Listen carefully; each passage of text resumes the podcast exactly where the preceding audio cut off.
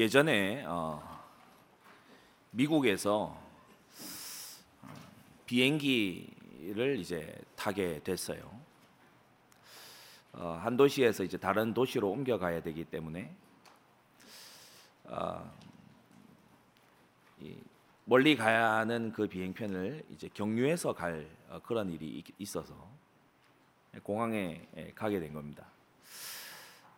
예, 공항에 가서 이제 이 비행기 예, 티- 티켓팅을 하려고 어, 갔더니 어, 두 번째 타는 비행기는 그 시간에 가도록 돼 있는데 첫 번째 비행기가 이 늦어지게 된 거예요. 어, 지금 이 모든 좀 이 비행 스케줄이 예, 그러니까 이동 스케줄이 이게 얽히게 된 겁니다. 어, 그때 카운터 보고 있던 이 분이 와, 키가 한 2m 가까이 정도 되는 이 흑인 분이었어요. 어, 덩치도 뭐 제가 이렇게 왜소해 보일 정도로 덩치가 큰 그런 분. 어, 제가 그때 이게 어, 이 비행기가 늦어지고 이제 다음 비행기는 알아서 하라 약간 이런 시기였던 것 같아요 저한테. 어, 그 순간에 어, 제가 이제 참 좀 어릴 때라서 그런지도 몰라도 어, 화가 나는 겁니다. 그래가지고 어 이걸 앞에 게 연착되면 뒤에 걸 지금 못 하는 시간인데 이 뒤에 거를 바꿔줘야지. 이 앞에 거를 그대로 하면 되냐라는 걸 영어로 어 얘기를 막 하면 컴플레인을 어, 얘기를 하면서 제가 저한테 놀랬어요. 야 내가 영어를 이렇게 잘하나? 어 그 뭐냐 하면은 이제 고객이라는 어, 이 고객이 당연히 이것은 요구할 수 있다라고 하는 확신이 제 안에 있다 보니까 예, 이 2m 되는 덩치가 안 두려운 거예요. 음, 내가 이 맞는 걸 얘기하고 있지 않냐. 그러니까 이 어, 어, 데스크에 서 있던 흑인이 이게 직원이 아, 진짜 해주겠다고 덩치도 엄청 크고 인상도 그렇게 수- 순하게 보이지 않아요. 그런데 무슨 용기가 안에서 나왔는지 아, 이걸 당장 바꿔야 된다고. 아, 이걸 올바르게 조치를 빨리 해두라고. 아, 다른 사람 일보다 이거를 지금 먼저 좀 봐달라고 막 요구를 영어로 하고 있는 거예요. 어, 제가 어, 제일 영어가 어, 그야말로 속사포처럼 나왔던 그 한 날로 기억을 합니다. 사람이 자기를 어떻게 이해하느냐에 따라서 아, 많은 것이 달라지죠. 자기 자신이 어떠한 존재다 이것을 아는 사람, 어, 이 말과 행동이 많이 달라집니다. 제가 고객과 직원의 관계가 아니고 이 사람이 이 일을 처리해 줘야 되는 직원의 관계가 아니고 뭐 다른 길거리에서 만났으면 좀 그렇게 막 얘기를 하지 못했을 거고 그렇게 할 일도 없었을 것 같아요. 그런데 어, 나는 돈을 지불한 고객이고 어, 이 비행사에서는 이걸 해줘야 되는 어, 이 입장이기 때문에 그렇게 할 수 있는 거죠. 그래 나에 대한 이해가 또 상대에 대한 이해가 돼 있으니까 이게 태도가 바뀌는 거예요. 다윗이 골리앗 앞에 나가는데 야, 이 소년이 이렇게 당당하게 나갈 수가 있겠습니까? 다윗은 자기를 어떻게 이해했냐? 하나님이 함께 하시는 나다. 하나님이 함께 하시는 나로 나 자신을 이해한 거예요. 어, 그러니까 골리앗 앞에 당당하게 설 수 있는 거죠. 자기를 또 삐뚤게 이해한 이 사울을 우리가 또 생각할 수 있습니다. 사울이 자기는 왕으로 직분받았지 제사장이 아니거든요. 그런데 자기를 잘못 이해했어요. 그러다 보니까 어, 제사를 드릴 권한이 없는데 그걸 막 하려고 해서 이 하나님으로부터 어, 책망받고 어, 버림받았지요. 어, 그래서 우리가 내가 누구냐? 우리 신앙이라고 하는 것은 정체성의 문제인데 음, 나라고 하는 것은 어, 하나님 안에서 그리스도 안에서 누구냐? 이것을 여러분 오늘 말씀을 통해서 정립하는 시간 되시기 바랍니다.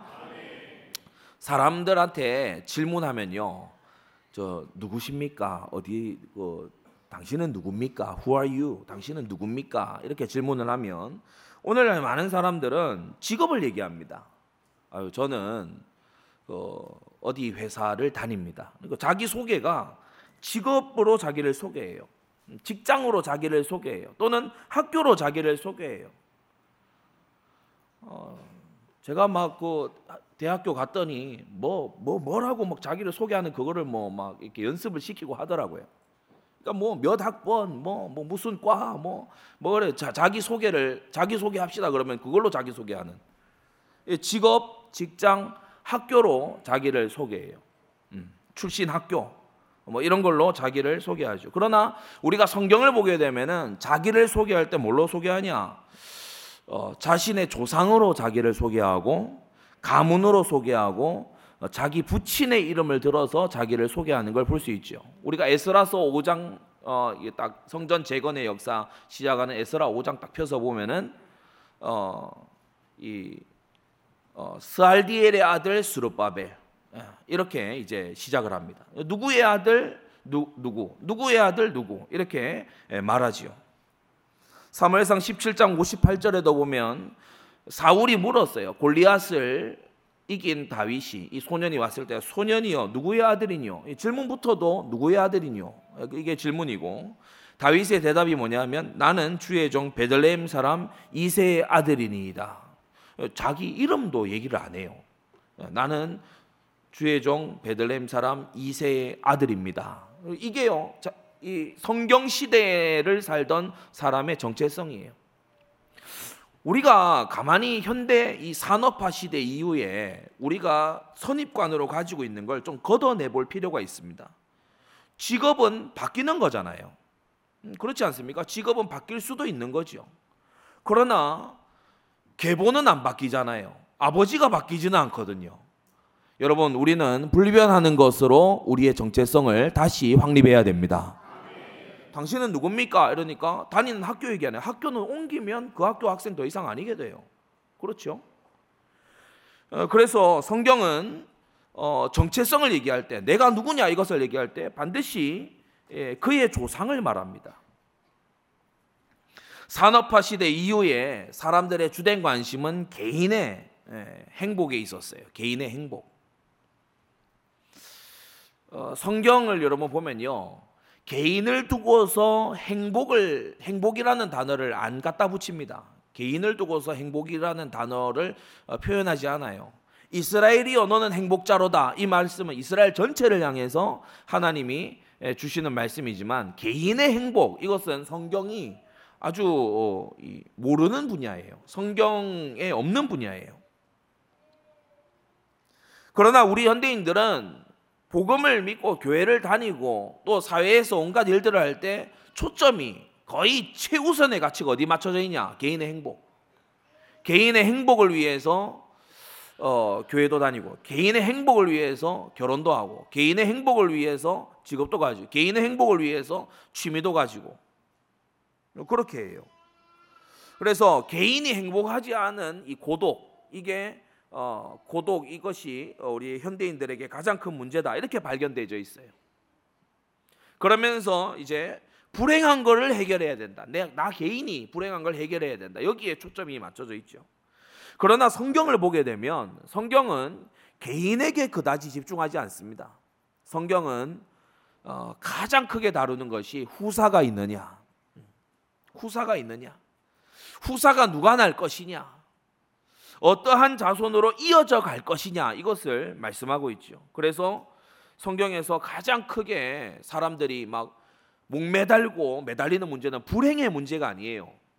뭐냐? 이 불임의 문제에 가장 크게 매달립니다. 여러분 성경 한번 쫙 보세요. 내가 뭐 성경에 우울증을 가지고 뭐 이렇게 고통스러운 그런 거 많이 안 나옵니다. 성경에서 하나님의 역사를 보이고 또 하나님께서 역사하셔야만 한다라고 기도하는 사람들 보면 주로 불임으로 인해서 고통받던 사람들이죠. 왜 그러냐? 이 자손이 없다는 것은 수치스러운 일이기 때문에 자손을 남기지 못한다는 것은 수치스러운 일이기 때문에 성경은 그렇게 말하고 있는 겁니다. 아, 목사님 그건 옛날 그 옛날 옛날 시대 아닙니까? 하나님이 택하신 계시의 시대입니다. 특별한 시대예요. 우리가 교훈을 얻어야 되는 시대예요. 어떤 사람이 아 그건 옛날 일 아니냐라고 얘기하면 여러분 우리는 대답합니다. 우리는 1세기를 사신 예수님을 우리의 주님으로 믿습니다. 특별한 시대예요. 이 성경의 교훈이 분명히 의미가 있는 거예요.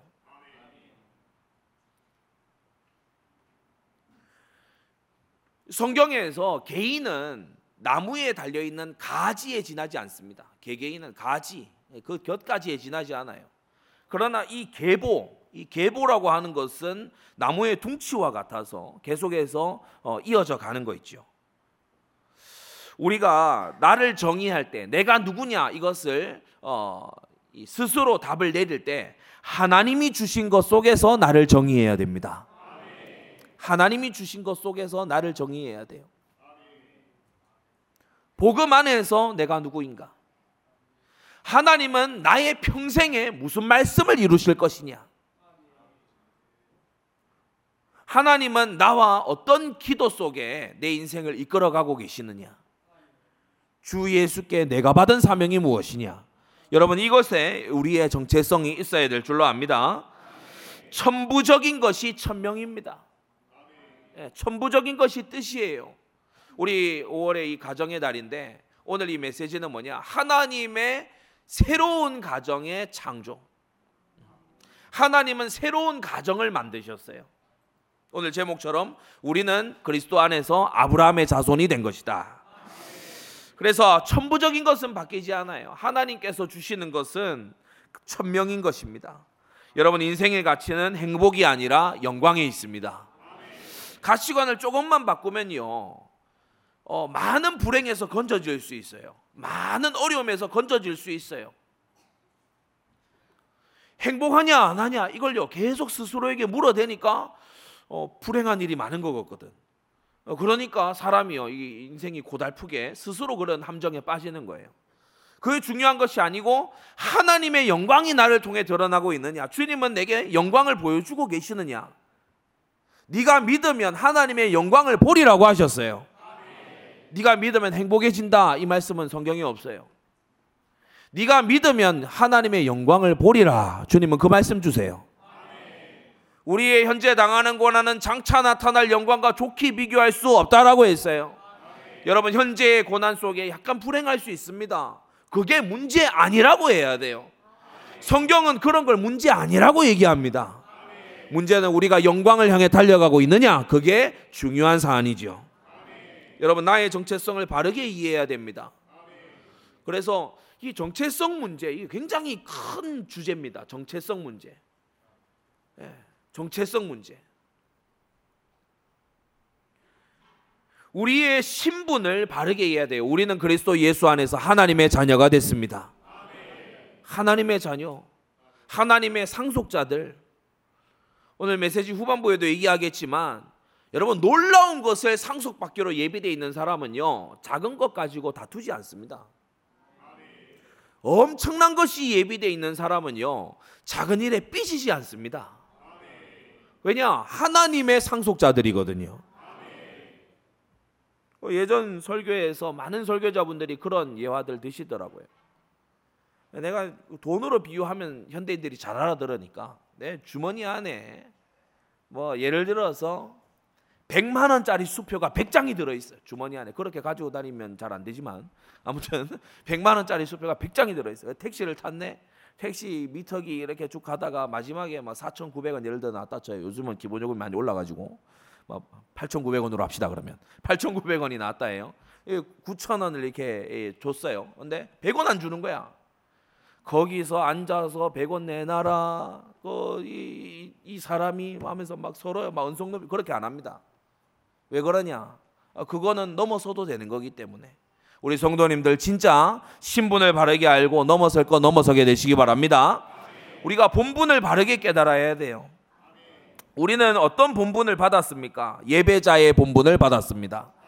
다섯 본분, 예배자, 전도자, 그리고 동력자, 그리고 순례자 청지기의 본분을 우리가 받았죠. 이걸로 나 자신을 이해를 해야 돼요. 우리는 주님의 몸된 교회를 통해 무슨 직분을 받았습니까? 하나님은 그걸로 우리를 정의하십니다. 직분으로 자기의 정체성을 바르게 이해해야 돼요.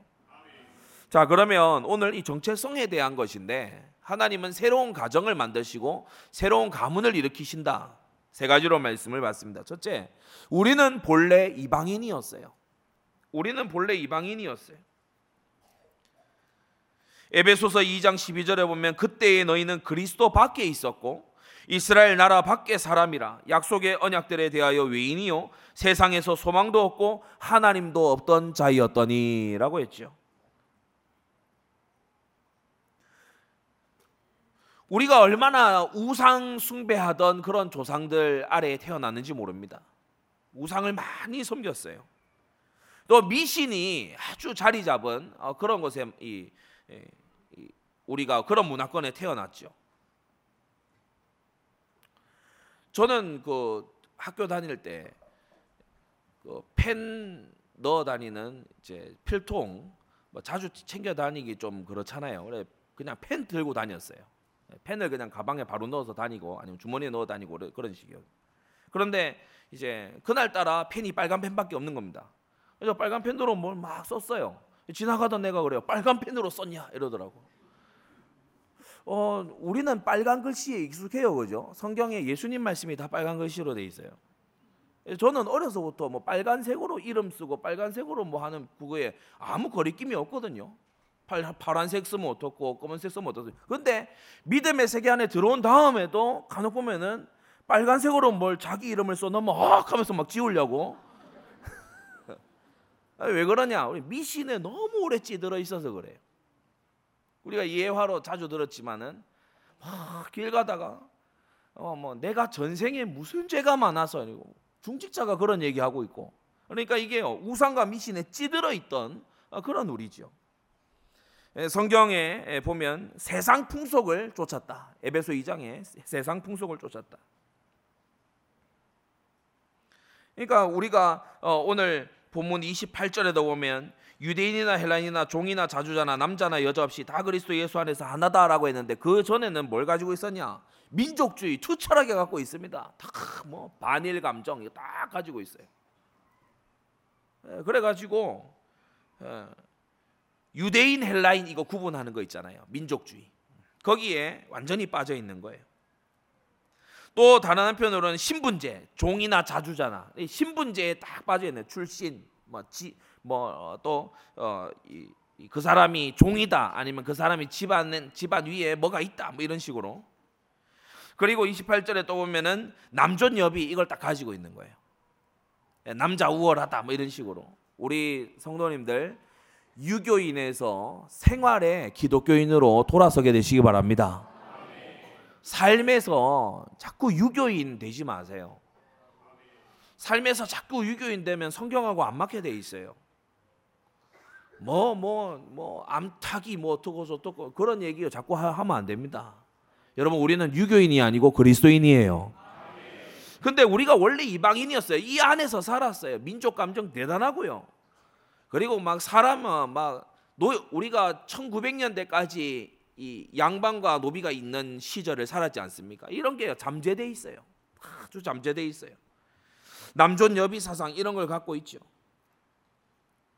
그래서 시편 2편 1절에 보면 어찌하여 열방이 분노하며라고 했는데 전혀 화낼 게 아닌데 막 화를 내요. 전혀 화낼 게 아닌데 화를 내요. 뭐 뭘 화를 내냐? 어 이제 그 뭐 여자가 뭘 사역자로 왔다 이거지. 그러니까 막 화가 나. 화가 나. 어 뭐 뭐가 뭐가 또 화가 나냐? 뭐 아니 뭐 우리는 왜 그렇게 일본 선교하는데 막 그렇게 하냐 이거죠. 이런데 이제 쓸데없이 화가 나요. 어찌하여 열방이 분노하며라고 했죠. 하나님 보실 때 분노할 일이 아닌데 분노하고 앉아 있어요. 하나님 보실 때에 허사를 경영하고 있어요. 헛된 거 가지고 서로 어, 이 다투고 있는 거 있죠.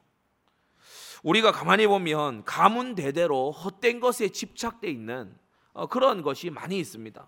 가문 대대로 묘지를 어디에 쓸 거냐 이런 거 있잖아요. 명절에 만나 가지고 옛 체질 여전히 있다 보니까 묘지를 어디에 써야 우리 자손한테 복이 올 거냐. 여러분 성경에 따르면요. 묘지를 어디 쓰냐에 따라서 자손이 어떻게 된다. 그거 아무 근거가 없습니다. 왜 이렇게 아멘이 적어요?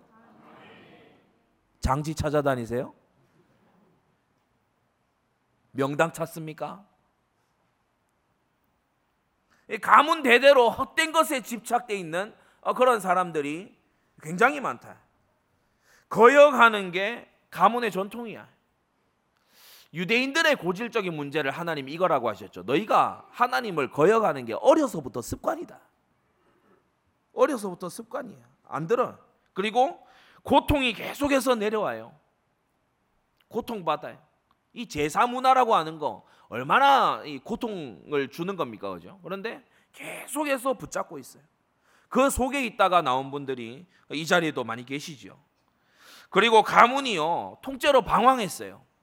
엘리멜렉 가문처럼 방황하는 그런 가문도 있고요. 또 무지하고 모순되고 악습을 가지고 망령된 조상의 망령된 유전을 가지고 있는 이런 속에서 우리가 원래 살았었다는 겁니다.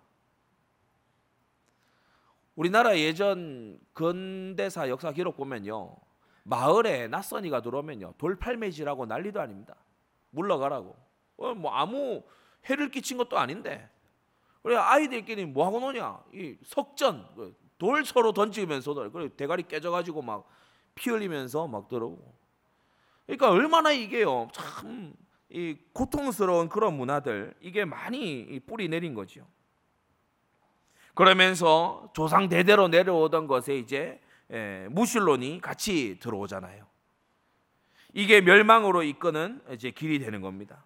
자, 두 번째로 우리가 어려서부터 안 그런 경우들도 있지만 언약 밖의 가정에서 자라났어요. 장세기 3장 이후에 불화가 가정의 침범에 들어온 겁니다. 남편과 아내 사이가 불화해요. 이걸 어려서 자녀들이 보면서 자라요. 남편과 아내 사이에 무슨 이유에서든지 남편과 아내 사이가 불화해요. 부모가 자녀 부모와 자녀 사이가 이제 또 불화해요. 형제와 자매 사이가 불화해요. 시가와 처가에 또 불화해요. 왜냐? 믿음이 올바로 안 들어가 놓으니까 계속해서 갈등이 끊이질 않는 거예요. 온갖 어려움 속에 믿음의 세계로 들어온 분들이 이 자리에도 많이 계신 줄로 압니다.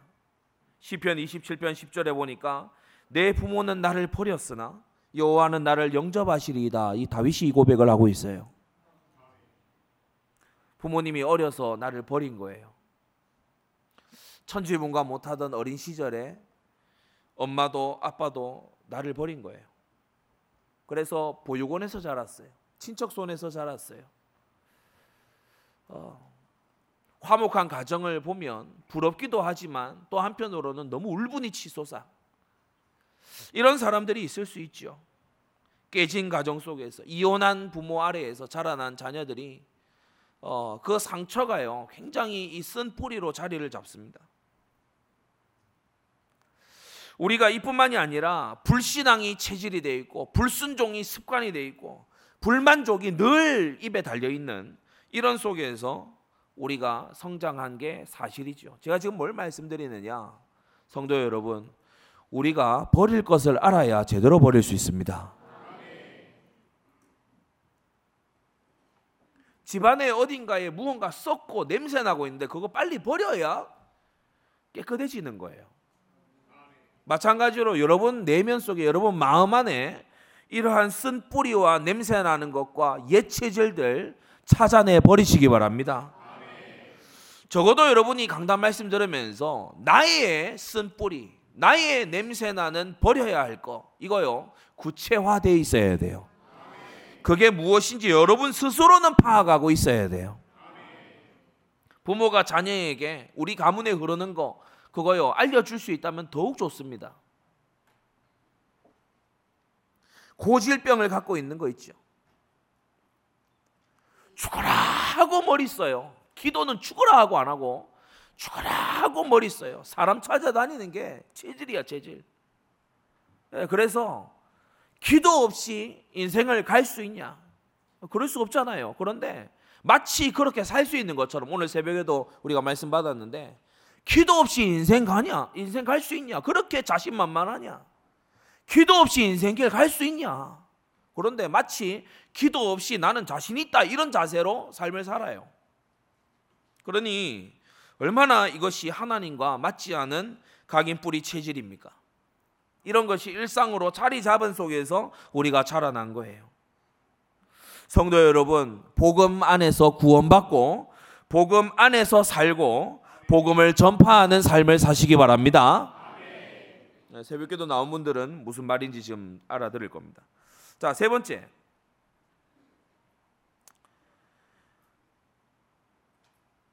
오래된 감춰진 세상이 심은 것들을 찾아내서 뿌리 뽑아야 됩니다. 우리가 교회를 다녔어도요 주중에 무신론 교육 계속 받았잖아요. 네, 무신론 교육 계속 받았거든요. 그 무시 못합니다. 십수년간 받은 그 교육 무시 못해요. 불신 문화 속에서 그리고 신정 국가가 아니고 세속 국가 속에서 우리가 살았죠. 예, 국가가 정하고 법으로 정하면 그게 다 옳은 것처럼 그렇게 생각하고 살았죠. 예, 그러니까 성경하고 내 삶이 완전 다른 겁니다. 베드로전서 4장 3절 너희가 음란과 정욕과 술 취함과 방탕과 연락과 무법한 우상 숭배를 하여 이방인의 뜻을 쫓아 행한 것이 지나간 때가 족하다고 했어요. 무슨 말이냐? 이제는 버려야 한다. 그만큼 했으면 됐다. 음란을 가지고 본능이다 이런 식으로 나오죠. 정욕을 가지고서 야 다들 그렇게 살지 않냐 이런 식으로 막 변명을 해대지요. 술 취함을 가지고 야 술 마셔야 진솔한 얘기가 된다 하면서요. 뭐 그런 얘기로 합니다. 그러면서요 막 방탕하고 연락은 뭐냐 놀기 좋아하는 거. 계속해서 막 이렇게 해요. 이 놀기 좋아하는 거, 파티 계속하는 그런 삶. 무법한 우상 숭배 이런 것을요.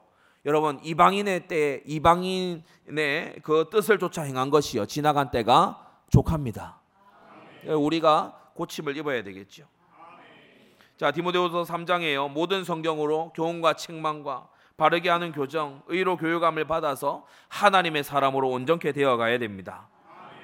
시편 78편에도 이렇게 말씀했어요.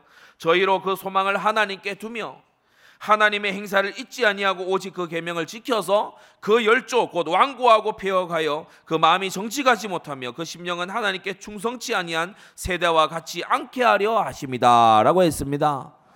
여러분 마음에 조상적부터 내려오던 악습들 끊어내야 될 줄로 압니다. 두 번째, 우리가 우리가 이러한 상태일 때 우리가 오직 믿음으로 값없이 하나님의 자녀가 됐습니다. 26절에 너희가 다 믿음으로 말미암아 그리스도 예수 안에서 하나님의 아들이 되었다라고 말합니다. 하나님이 내 아버지시다라는 거예요.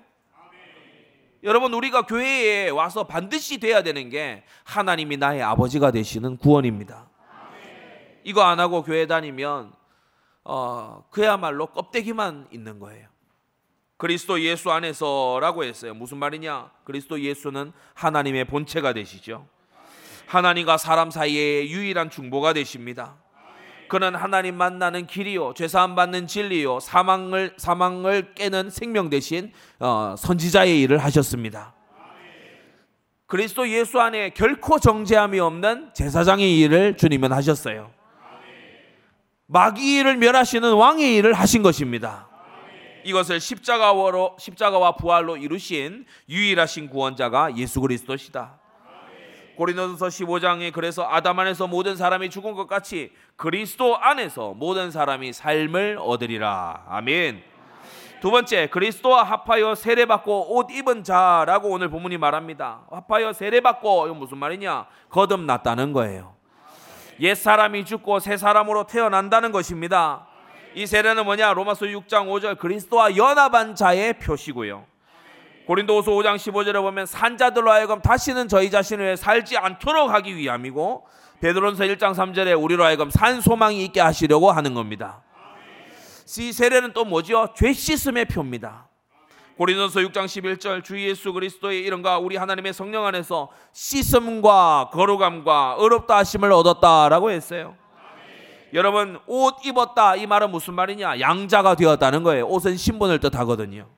누가복음 15장 22절에 돌아온 탕자에게 옷을 입혔지요. 아버지가 종들에게 이르되 제일 좋은 옷을 내어다가 입혀라. 여러분 우리는 하나님께 돌아온 주님의 양자된 주님의 아들로 딸들로서 주님이 가장 좋은 그리스도의 옷으로 옷 입혀 주시는 것이다. 셋째, 그러므로 우리는 그리스도 복음에 합당하게 생활해야 돼요. 여러분 복음의 순서는 뭐냐? 네가 이러하다 직설법. 네가 이러하다. 그리고 네가 이러이러 해라 명령법. 네가 이러이러 하다 이 직설법이라고 하거든요. 네가 이러 이러 이러 해라 명령법. 직설법이 항상 명령법보다 앞에 나와요. 이거 달리 말하면 뭐죠? 그러므로의 생입니다. 여러분 은혜를 주셔서 믿을 수 있게 됐어요. 은혜 받은 우리는 은혜 받았기 때문에 믿어야 합니다. 여러분 구원받은 자는 새로운 윤리로 살아갑니다. 구원받았기 때문에 우리는 윤리적인 삶을 살아야 됩니다. 말씀을 주셨어요. 우리는 순종해야 됩니다. 말씀 받은 우리다. 그러므로 순종을 하라는 것입니다. 큰 세 번째 마지막입니다. 그리스도께 속한 우리는 오늘 갈라디아서에 따르면 아브라함의 자손이요 아브라함의 후사 곧 상속자가 되었습니다. 우리가 누구냐? 내가 누구냐? 여러분 오늘 내가 누구냐 이것을 여러분이 다시 정립하게 되시기 바랍니다. 나는 아브라함의 자손이다. 그리스도 안에서 나와 우리 모두는 아브라함의 자손이 된 것이다. 아브라함의 가문에 이방인의 신자가 접붙여진 거예요. 편입이 되었다 이 말입니다. 우리가 한 학교에서 다른 학교로 예를 들어 편입을 하게 됐을 때 이전 학교에서 쓰던 학생증, 이전 학교에서 쓰던 이런 저런 거 그, 그때부터 안 쓰게 되죠. 못 쓰게 됩니다. 편입된 거기에 이제 학생이 되고 거기에 신분을 따라서 거기에 혜택과 거기에 의무가 거기 새롭게 생기는 거예요. 우리는 아브라함 가문의 사람들이 됐습니다. 그게 성경이에요. 갈라디아 3장 8절에요. 아브라함에게 말씀하신 거죠. 모든 이방이 너를 인하여 복을 받으리라. 우리 예수님도 말씀하셨는데요. 마태복음 8장에 동서로부터 많은 사람이 이르러 아브라함과 이삭과 야곱과 함께 천국에 있게 될 것이다. 할렐루야. 로마서 4장 16절에 아브라함은 하나님 앞에서 우리 모든 사람의 조상이라고 했고요. 로마서 11장 24절에 네가 원돌 감람나무의 지킴을 받고 본성을 거스려 여러분 우리의 죄악의 본성을 거스려서 옛 본성을 거스려서 옛 체질을 가문 내대로 내려오는 걸 거스려서 뭐냐 좋은 감람나무의 접붙임을 얻었다고 했어요. 그 진액을 이제부터 먹는 것입니다. 참 감람나무의 진액을 먹어야 되는 거예요. 돌 감람나무 진액 먹으려 하면 안 돼. 참 감람나무 진액을 어, 먹는 것입니다. 여러분 돈으로 힘얻으려 하지 말고 말씀으로 힘얻어야 돼요. 여러분 우리가 사람 얘기 듣고 조언 듣고 막 하려고 하지 말고 우리 기도하고 성령 감동 입어야 되는 겁니다. 우리가 세상 살 때요 내가 막 성공하기 위해서 사는 사명 따라 살아야 돼요. 우리는 완전히 접붙여졌다. 네, 새로운 나무에 접붙여졌어요. 내놓아야 되는 잎이 다르고 내놓아야 되는 열매가 다르겠지요. 참 감람나무에 접붙여졌는데 열매 내는 거 돌 감람나무 내면 어떻게 되겠어요? 그렇게 될 수도 없고 되어서도 안 될 줄로 압니다. 두 번째, 그러므로 아브라함 가문에 주신 약속들이 저와 여러분들의 것이에요. 왜냐 우리가 아브라함의 자손들이니까 아브라함, 이삭, 야곱에게 주신 그 약속이 바로 우리가 아브라함의 자손인 고로 우리의 약속이 된 것이다. 여러분 약속은 계대가 됩니다. 약속은 자손에게 물려져 내려가게 돼 있어요. 아브라함에게 네가 큰 민족을 이룰 거라고 말씀하셨죠. 청년 여러분 오늘 앞으로 한번 보세요. 젊은 여러분 미니멀 라이프는 우리의 길이 아닙니다. 우리는 큰 민족을 이뤄야 돼요. 아브라함의 자손 아브라함에게 아브라함에게 주신 약속 우리가 받았거든요. 아브라함에게 주신 약속이 저와 여러분들의 약속이에요. 그래서 우리가 육신으로 자녀 많이 낳고 우리가 영적으로도 현장에서 후대를 많이 낳아야 될 줄로 압니다. 그리스도 예수 안에서 우리가요 이것을 해 나가야 돼요. 네게 복을 주고 너를 창대케 하고 너희를 복의 근원으로 삼겠다. 너로 인하여 천하 만민이 복을 받게 하겠다 해서 잘 들으세요. 중요한 지점입니다. 너를 통해 천하 만민이 복을 받게 하겠다 해서 저와 여러분들은 천하 만민에 들어 있는 사람이 아니고 너에 들어 있는 사람이에요. 너를 통해 천하 만민이 복을 받게 하겠다 해서 우리가 예전에는 그 천하 만민 속에 있었어요. 그러나 이제는 너를 통해 천하 만민이 복을 받게 하겠다 해서 우리는 너 안에 들어간 겁니다. 아브라함의 자손으로 그 안에 들어가게 된 거예요. 우리를 통해서 여러분 현장에 있는 사람들이 복 받아야 돼요. 복음 받고 복 받아야 돼요. 우리를 통해서 복을 받아야 돼. 우리의 회사가 복을 받고 우리의 학교가 복을 받고. 할렐루야. 여러분 그래서 이 아브라함 자손의 정신으로 현장에서 살아가야 된다는 겁니다. 나는 복의 근원이다. 나를 통해서 복 받아야 된다. 나를 통해서 저 사람이 살아나야 된다. 땅을 약속으로 주셨죠. 자손을 약속으로 주셨어요. 창세기 18장 18절에 아브라함은 강대한 나라가 되고 천하 만민은 그를 인하여 복을 받게 될 것이 아니냐라고 했어요. 복을 받게 해줘야 되는 사람이 타락하고 무너지고 그렇게 하면 되겠습니까? 성도 여러분, 복을 받게 해줘야 되는 천하 만민으로 복을 받게 해줘야 되는 사람이 당장 내 눈앞에 나의 유익만 쫓아서 살면 되겠습니까? 그래서 아브라함이 죄 때문에도 소돔성에 가지 않았지만 롯이 보기에 너무 풍요로운 땅이 롯이 보기에 그러면은 아브라함 보기에도 다르지 않았을 겁니다. 그런데 아브라함은 거기 가지 않았어요. 왜 그러냐? 지금 나 잘 먹고 나 잘 사는 그와 같은 길을 갈 내가 아니라는 거예요. 천하 만민에게 복이 돼야 된다. 천하 만민에게 복이 되도록 우리는 부름을 입었다. 갈라디아 3장 9절에 믿음으로 말미암은 자는 믿음이 있는 아브라함과 함께 복을 받는다라고 했습니다. 갈라디아 4장 28절에도 형제들아 너희는 이삭과 같이 약속의 자녀다라고 했어요. 여러분 우리가 놀라운 신분의 사람이 된 겁니다. 이삭과 같은 자가 된 거예요. 그래서요 비굴해지지 마세요. 여러분 이삭과 같은 약속의 자녀라 이 안에 많은 것을 우리가 이 교훈 얻을 수 있습니다. 비굴해지지 마세요. 어디 가서 징징대지 마세요. 예, 기도하면 됩니다. 예, 하나님은 말씀을 이루십니다. 예, 어디 가서 없는 소리, 앓는 소리 그런 거 하지 마세요.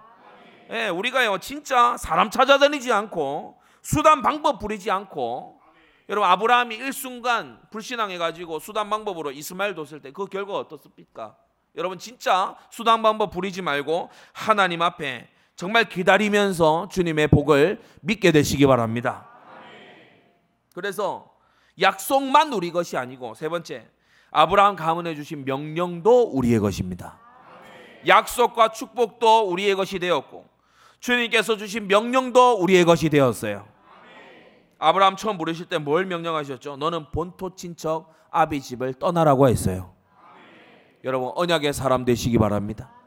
하나님의 사람 되시기 바랍니다. 본토와 친척과 아비 집을 떠나 내가 네게 지시할 땅으로 가라고 해서 사명 중심이 돼야 돼요. 사명지 이탈하지 말아야 돼요. 17장 1절에 너는 내 앞에서 행하여 완전하라고 하셨죠. 여러분 날마다 경건을 힘쓰게 되시기 바랍니다. 17장 9절 너는 내 언약을 지키고 네 후손도 대대로 지키라고 했어요. 네 후손도 대대로 지키라. 그런데 신약에 와 보니까 우리가 믿음 있는 우리가 아브라함의 자손이고 후손이다. 그래서 아브라함에게 주신 명령을 우리도 지켜야 돼요. 우리도 우리의 가장 사랑하는 독자 이삭을 아브라함이 가장 사랑하는 독자 이삭을 바친 것처럼 우리의 가장 사랑하는 것을 주님 앞에 드릴 수 있어야 합니다. 그게 아브라함 자손들의 영적 자존심이에요. 그게 아브라함 자손들의 정체성이라고. 아브라함 자손들은요 전능하신 하나님의 자손들입니다. 아브라함, 이삭, 야곱의 하나님이 곧 우리의 하나님이에요. 여러분이 오늘 이후로 스스로를 소개할 때, 스스로를 말할 때 성경에 입각해서 스스로를 이해하고 소개하고 말하게 되시기 바랍니다. 우리 조상 아브라함, 우리 대예배 시간이지만 다 같이 한번 따라해 보겠습니다. 따라해 보겠습니다. 우리 조상 아브라함. 한 번 더 따라합시다. 우리 조상 아브라함. 정체성 새로 가지게 되기 바랍니다. 성경에 따라서 새로 정체성 가져야 돼요. 결론입니다. 그리스도 안에서 나는 누구냐? 또 그리스도 안에서 우리는 어떠한 부름을 입었냐? 하나님의 새로운 가문이 된 거예요. 하나님의 자녀가 됐고 아브라함의 자손이 됐고 약속대로 유업을 이을 상속자가 되었습니다. 그래서 아까도 얘기했지만 비굴하게 살지 마세요. 영원한 기업을 상속할 자기 때문에 여러분 어디 가서 징징대지 마세요. 못난이로 살지 마세요. 없다 없다 이런 소리 하고 다니지 마세요. 내 신분과 안 맞습니다. 여러분 정말 약속을 확신하고 장래의 기업을 바라보는 여러분 되시기 바랍니다. 기도하겠습니다. 걸어가신 아버지 하나님 은혜를 감사합니다. 그리스도 예수 안에서 우리가 아브라함의 자손이 된 것을 우리로 하여금 다시금 유념하게 하여 주시옵소서. 여기 모인 우리 모두가 한 조상 아브라함의 자손이 된 것을 주여 우리가 명심하여서 이전 가문의 체질처럼 살지 아니하고 오직 믿음을 좇은 믿음의 가문의 자손들처럼 살아갈 수 있도록 은혜 내려 주시옵소서. 예수 그리스도의 이름으로 기도드리옵나이다. 아멘.